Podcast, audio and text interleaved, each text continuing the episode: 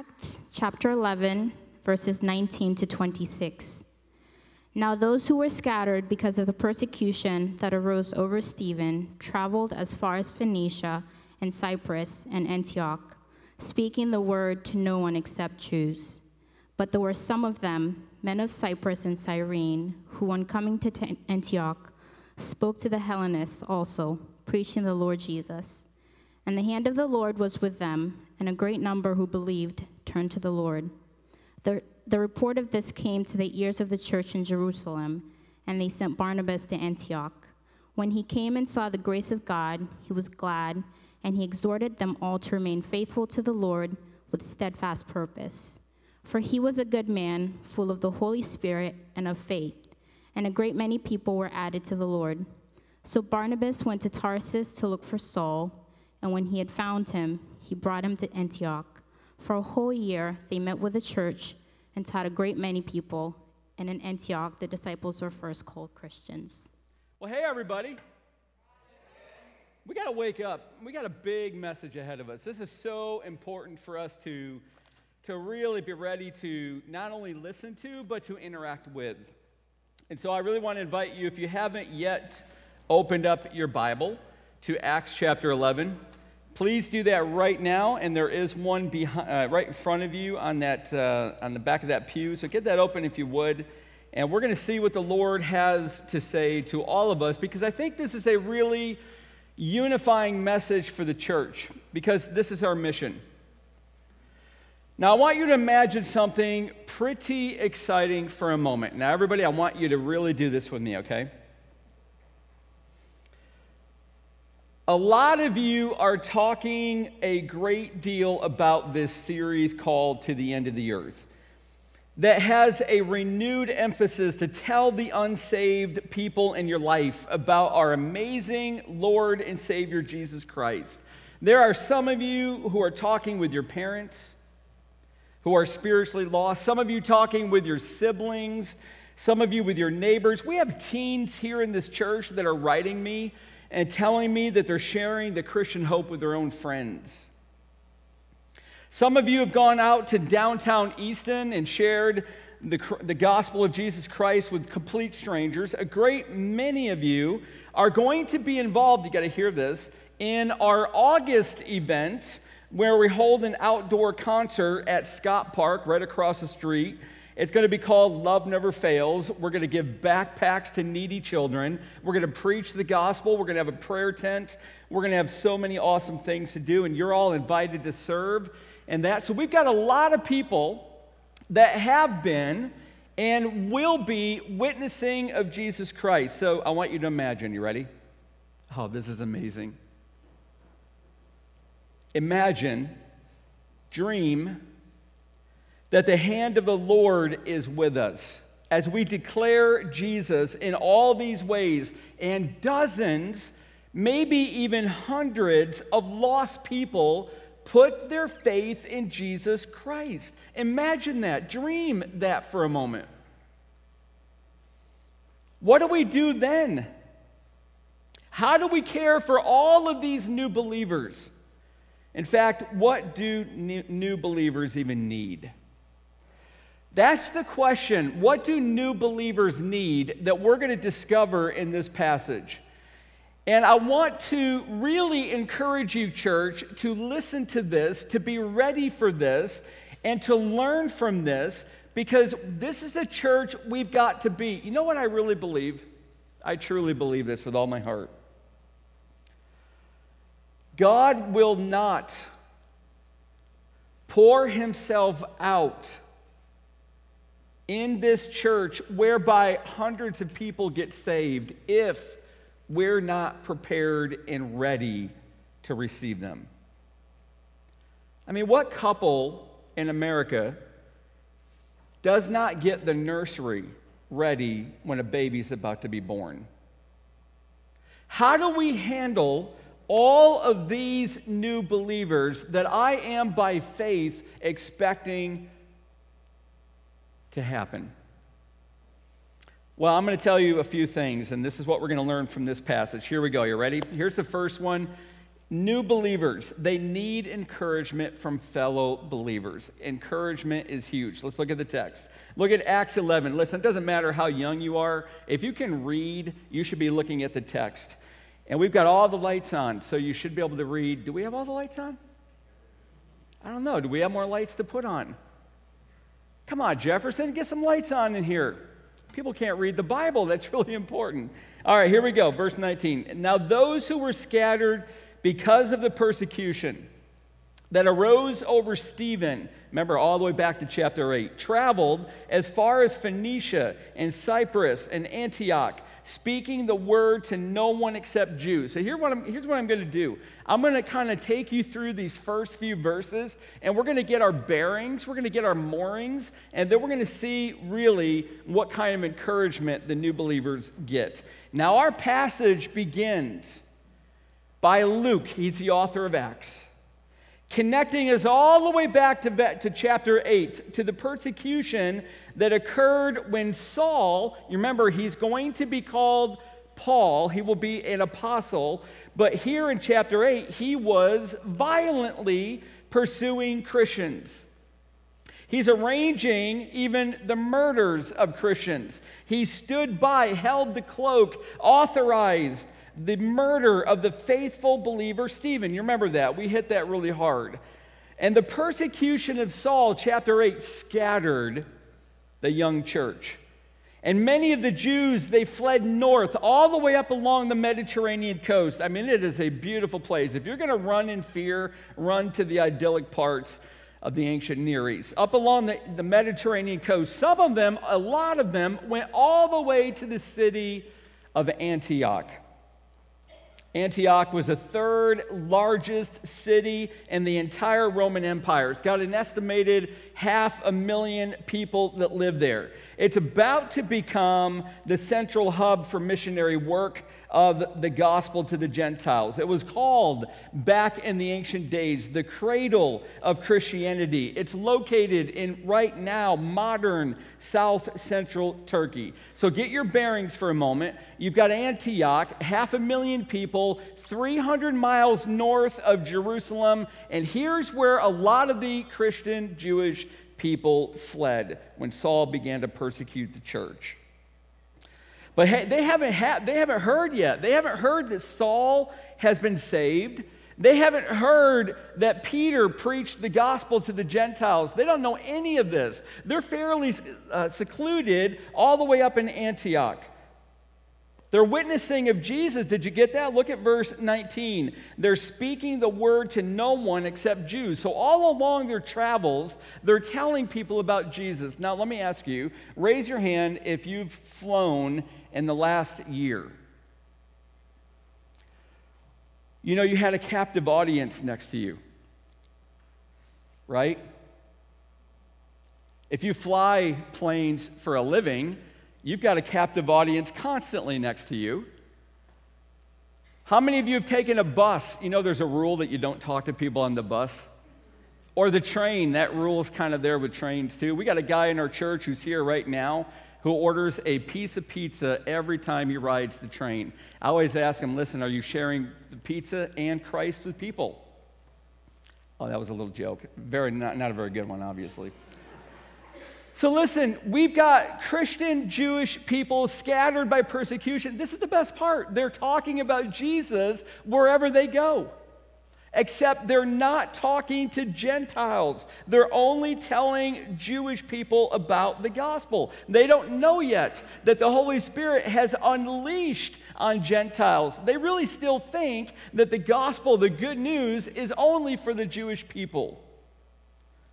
However, Verse 20.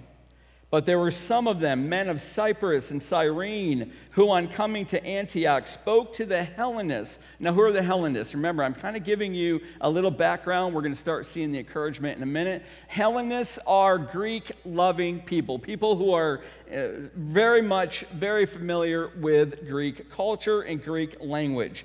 So, on coming to Antioch, spoke to the Hellenists, the Greeks.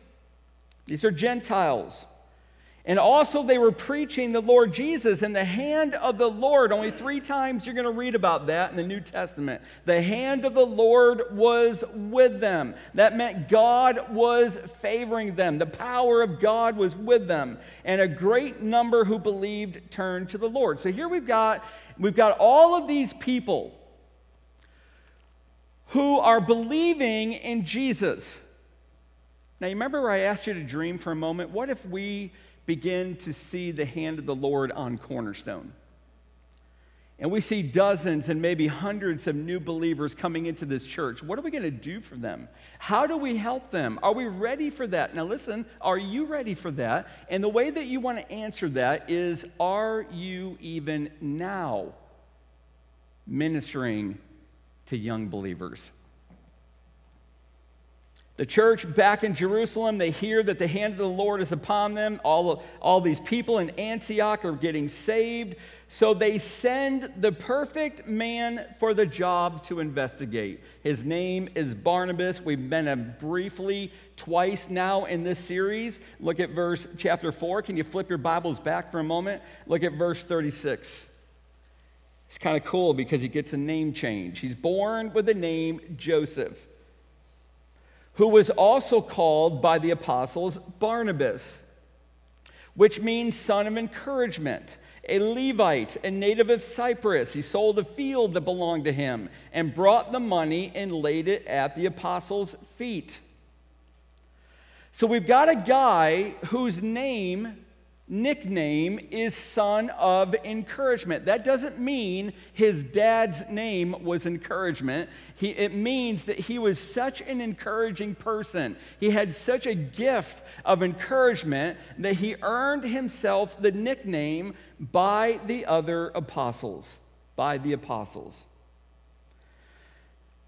Now, I'm going to tell you something, and then we're going to really get rolling on this because all of that was basically introduction. I'm just setting up what you're about to see. But I want to make a statement. And I want you to believe this actually because it's so important. New believers in Jesus Christ need encouragement more than anything else. They need encouragement more than anything else. You have somebody in your life that get saved, listen, I'm going to tell you, if you came to me and said, Pastor Tim, what do they need? I'm just going to tell you, they need your encouragement more than anything else right now. Like a mother nurturing that baby, like a garden that needs to be watered and put, and put in the sunshine. Listen, this is what they need. They need the power of encouragement, and you are going to be hard pressed to find a more encouraging person in all of the Bible than a guy whose birth name was Joseph but was changed to Barnabas. You see, why did they do a name change? In the Bible, that usually only happens when something significantly changes their character, when they get a new character.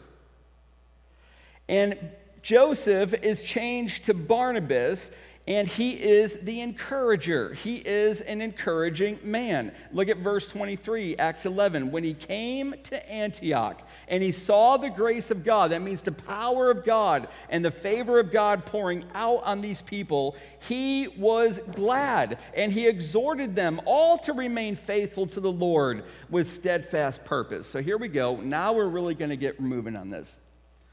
And I'm going to ask you a question, and listen, you've got to answer this because why would you even want to sit under a sermon if you don't want to think? You got to think. If you don't think in a sermon, you leave the way you came. Nobody wants that. I don't want that. I want my life to be changed in the sermon, and I'm sure you do too. That's why you come to church to worship and have your life changed. So I'm going to ask you a question do you have an encourager in your life? Now, listen, I don't mean somebody that's encouraging you to lose weight. I don't mean somebody encouraging you to get a new job or to start exercising regularly. That's all fantastic. It really is, and I mean that. I mean somebody who's encouraging your walk with Jesus. Who is really that person? The person who is pouring into you with glad joy, that you are listening, their words gain traction. Why? Because they've got the gift of encouragement. And those with the gift of encouragement are the most loved people in a church. Somebody who takes the time this is important. This is how you define, this is how you answer that question. If you've got somebody encouraging you, it's somebody who takes the time to see what God is doing in your life and joins God's work in your life. This encourager partners with God to accomplish what God means to do in you. Do you have somebody like that?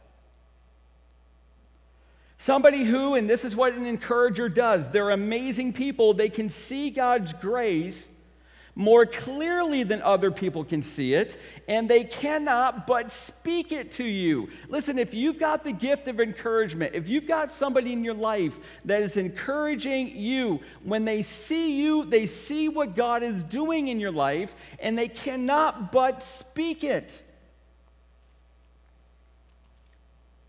God's active grace demands to be acknowledged, and these encouraging people are glad to do this.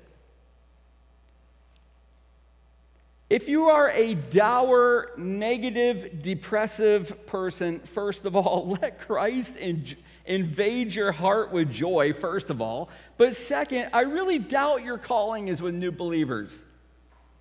Why would anybody be encouraged to grow when they see such joylessness in your life? Is that you? Are you a dour, negative, critical, grumbling person? You will have zero impact on new believers. Well, I should actually qualify that. You'll have a lot of impact, but it won't be the impact you want. If you want to encourage people to grow, then you've got to be glad when you see God's grace in their life. And you've got to joyfully speak it to them. And you can do that. I can do that. All of us can do it. You see, new believers need glad grace seers, those who can see God's hand of grace, who exhort you to be steadfast. Look at that word in the text. You see that word exhorted? Telling you this is one of my favorite words in all of the scripture. This is actually one of the names of the Spirit of God.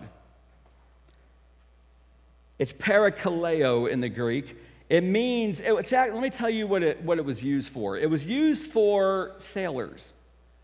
Because sometimes their ship would break down. Their mast with their sails would break. They would snap in a hurricane or a gale force wind, and then they're dead in the water. And then another ship needs to pull up, and it ties itself to that ship and helps the broken down ship make the repairs. And if they could not make the repairs at sea, it would tow the ship to a harbor where the repairs could be made. That's what this word was used for.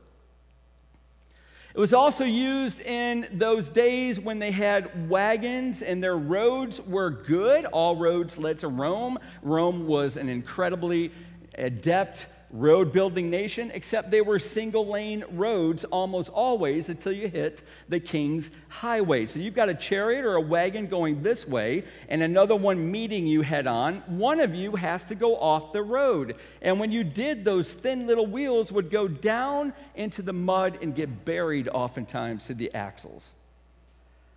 And then other people had to put their shoulder to the wheel. This word means you put your shoulder to the wheel. It means actually, technically, to call alongside for help.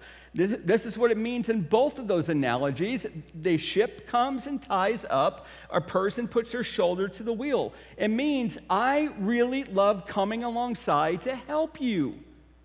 That's what it means to exhort. If you thought it means to say really mean, harsh things to try to get people moving, well, that's sometimes what you have to do. But more than anything, I really love, you really love to come alongside and help people. This is Barnabas. This is how he lived. This is what he was like.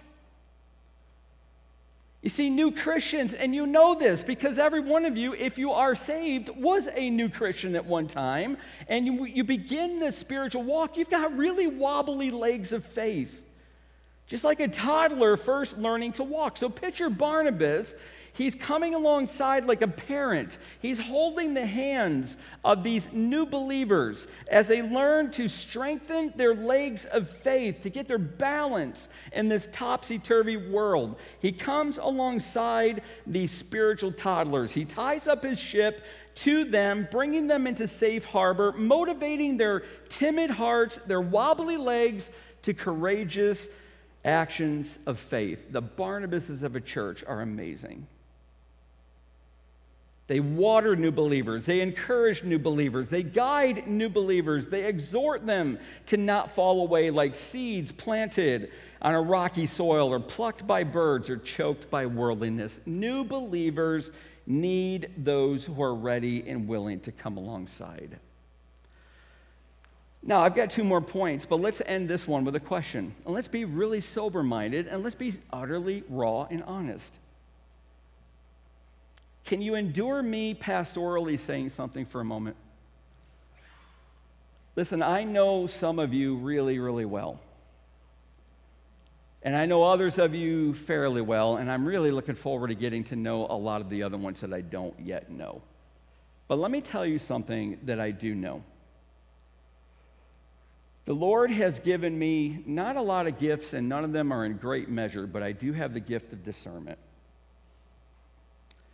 That means He's given me supernatural ability to get through the weeds and find the truth. That's why I counsel so much, because I can get down to the heart. I just see it, it's like a vision that unfolds. Some of you aren't doing a thing for the kingdom. Listen, just endure my harshness for a moment. I just want to be honest. Some of you aren't doing anything. You come to church, and that's literally it. How do I know? Because I ask you. I've asked you. Friends, listen, you are going to stand before Jesus, and you're, you're going to have to give an account.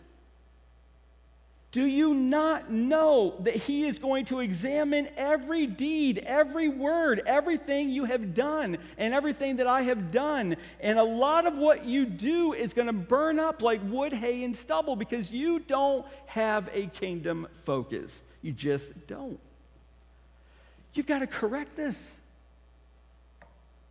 I am appealing to you and pleading to you to correct this. I do not want you stand before Jesus Christ and watch everything in your life burn. Yes, you will be saved if you have faith, but everything that you could have had for a reward is burning up.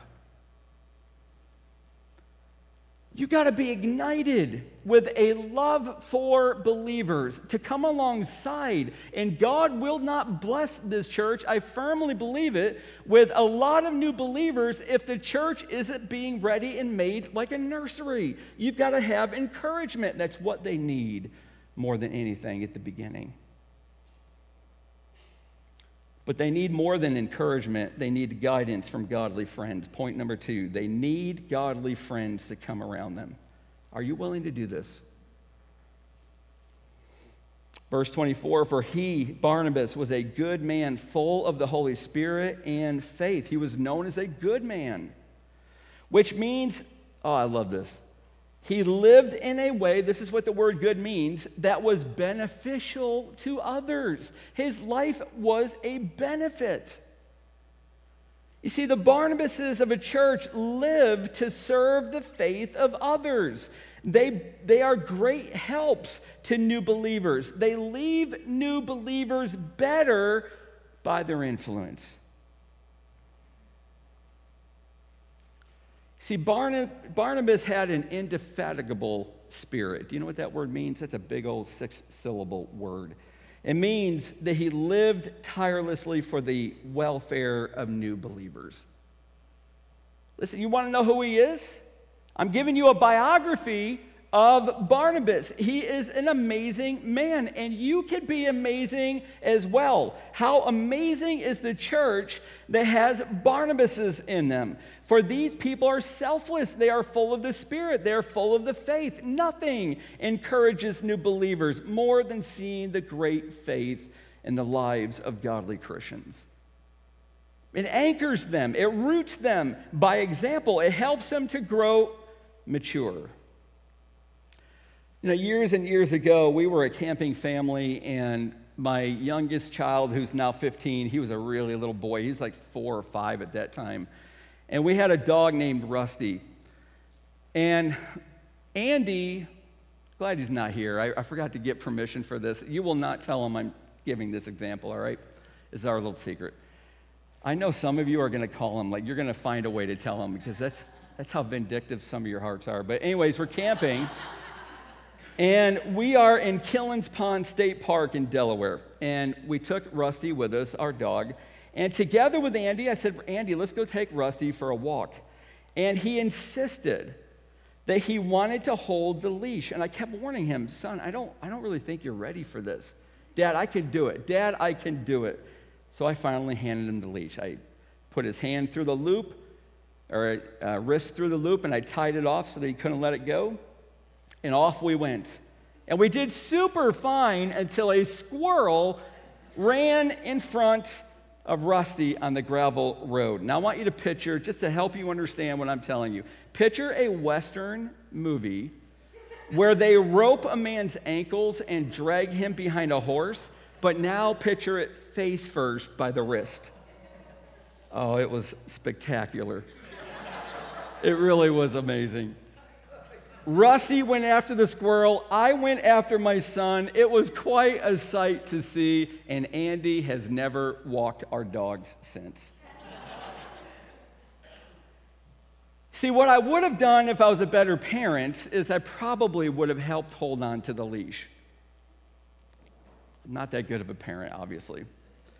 And there needs to be those kind of people in the lives of new believers. They sort of hold on to the leash. They are a steadying influence. And Barnabas did it. Guess how he did it? He did it by witnessing, teaching, and preaching, which is what people full of the Spirit does, or what they do, rather. See, if you're full of the Spirit, Christian, there cannot be but an impulse in you to witness of Jesus Christ. He's giving you the words, He's giving you the boldness, He's giving you the clarity, and He did this with Barnabas. And what He taught them was what Paul later called the elementary teachings of the faith. Paul says in 1 Corinthians 3 I fed you with milk, not solid food, for you were not ready for it.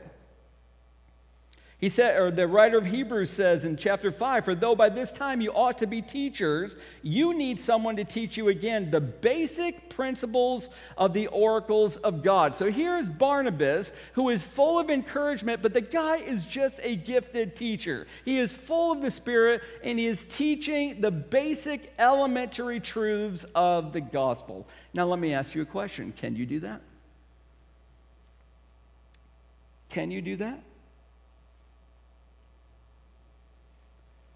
If God floods this church with new believers, listen, guess what? We're going to need a whole lot of us that are encouraging people. We're going to need a whole lot of us that are teaching these new believers the basic truths of the gospel, that are living by example a godly walk in faith.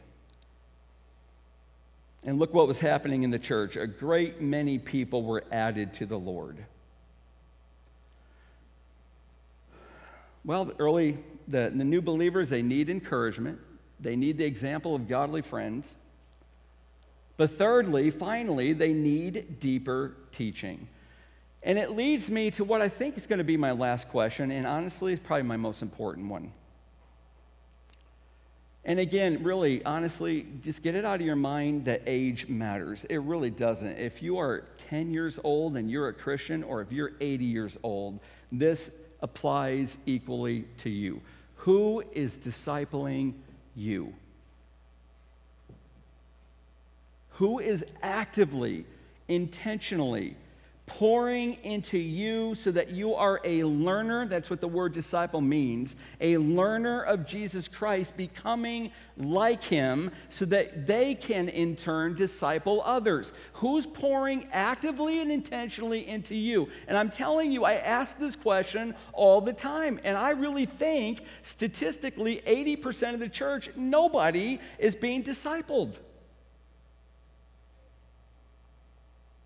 But the design in God's kingdom is that growth occurs through discipleship. It's exampled by Jesus. And the language of spiritual growth parallels human growth. Hebrews 5. You need milk, not solid food. For everyone who lives on milk is unskilled in the word of righteousness, since he is a child. But solid food is for the mature, for those who have their powers of discernment trained by constant practice to distinguish good from evil. Now, listen, Barnabas was a gifted, gifted teacher. You want to find out how gifted he was? Look at Acts chapter 13, verse 1. You'll see it there. He had a lot of gifts, but he realized that he needed help. He needed the help of the one who would become the most gifted teacher in the early church. And the man's name was Saul, which would become Paul. See, Barnabas, the grace seer, remember the guy that can see the hand of grace in somebody's life and speak it in encouragement? The grace seer who had the gift of encouragement, he goes off in pursuit a hundred miles away to a town called Tarsus to look for Saul. Verse 25. And when he found him, he brought him to Antioch for a whole year. They met with the church and taught a great many people. And in Antioch, the disciples were first called Christians. Barnabas found him. He found Saul. He's going to become the Apostle Paul. And Paul returned with him, and together they spent an entire year teaching and discipling and encouraging a great many people. And what you want to know is this God blesses the church whose people proclaim the word. Do you believe that? You don't believe that? Do you believe that God blesses the church when that church proclaims the word of God? Do you know in what way he blesses them? Do you think that the pastor gets even better and that more people want to come and flock and listen to the pastor? No, not in this church. That's not going to happen. We are a decentralized pulpit. That means I don't want you seeing me all over the place. I don't even go to half of the activities of the church. Why? Because I don't want to be the center of this church. You know who needs to be the center of the church? Jesus. And you know who he's going to pull into the center is going to be you, along with me. See, the church rests on its people. We are a priesthood of all believers. And when we take serious that we're going to encourage new believers and that we're going to come around them as godly, faithful men and women, and we're going to teach them the deeper truths of the gospel called disciple making, God will pour out, the hand of the Lord will be on this church, and here come new believers. What a great picture of the awesome benefit of teamwork. It's a picture that I've got with Pastor Matthew, Pastor Kyle, and all this incredible staffing team that we've got at Cornerstone. It's teamwork. And as we get down to the end of this message, now I'm really going to drill. I told you I, I didn't really have any more questions. I, I, didn't really lie. I think I just made an honest mistake because I've got more questions for you. And I want you to really think about these.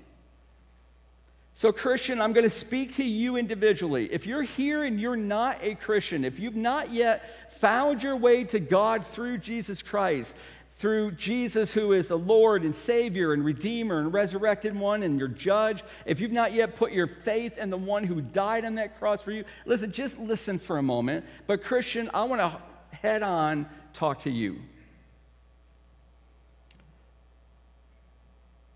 Who are you greatly impacting for Jesus Christ?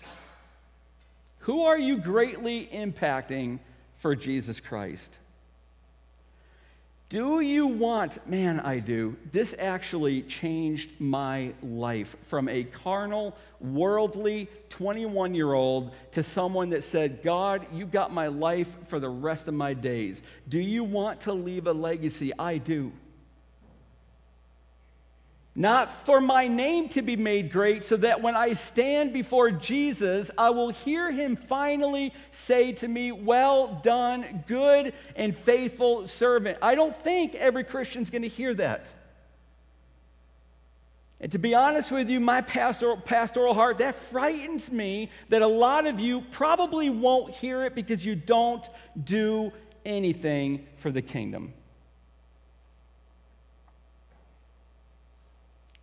Well, if you want to have a legacy and make a difference for Christ, here it is. You ready? Be faithful be spirit filled. Come alongside others, encourage them, teach them. You are wasting your life if you are not investing with all you've got into the lives of others. No, I'm almost done. Antioch, half a million people. It's going to become the hub of Christianity. In fact, it was there that the name Christian was first coined. I want you to listen to this. It's translated Christ's men and women, and it was not originally a, an endearing term. It was a term of contempt from the people that lived in Antioch. Because the believers talked so much about Jesus the people of Antioch used it as a term of contempt against them. But they took it, the early church, and they adopted it as a badge of honor, and it persists even to this day. So, what if the hand of the Lord was upon us as we witness of him and hundreds of people are saved? I mean, just what if that happens? Are we ready to be a church where we can come alongside, encourage new believers? Are we ready to hold their hands, help them get their legs of faith under them, teaching them the basic truths of the gospel, being examples of godly men and women? Are we ready to work together and help them grow up into maturity, living as Christ's men and women? Well, the answer to all those questions has everything to do with your response to this very final end question. And here it is Are you ready to live like Jesus?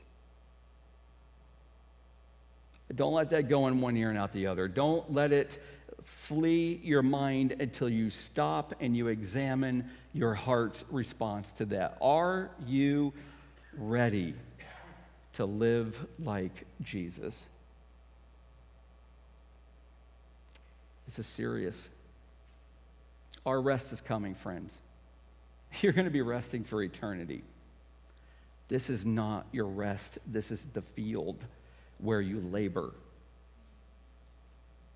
Let's get out of these pews and go labor for Jesus. Amen. Father, thank you for Barnabas. What an example he is. Lord, we're going to see a lot about the Apostle Paul. But Lord, this section was about Barnabas. There's going to be more about Barnabas, but man, oh man, was he a godly man. Lord, you used him so greatly. The church full of new believers, Lord, growing because the hand of the Lord was upon them. But they needed help. Somebody had to encourage them. Somebody had to teach the basic elementary truths. But Barnabas knew he could not do everything by himself. He needed a team. So he went and got Paul and brought that incredibly gifted man back to root Christians deep. Father, may we be this kind of a church where all of us leave a legacy. All of us realize our rest is coming, but right now we're in the fields and we labor. And we all encourage and we all look to disciple somebody and we all ask for somebody to disciple us so that we who are being rooted more deeply in Christ can in turn root others. Lord, I think it's going to be amazing. Lord, if you answered this prayer, that you will save hundreds of people through the people of this church. That would be amazing. I dream of this.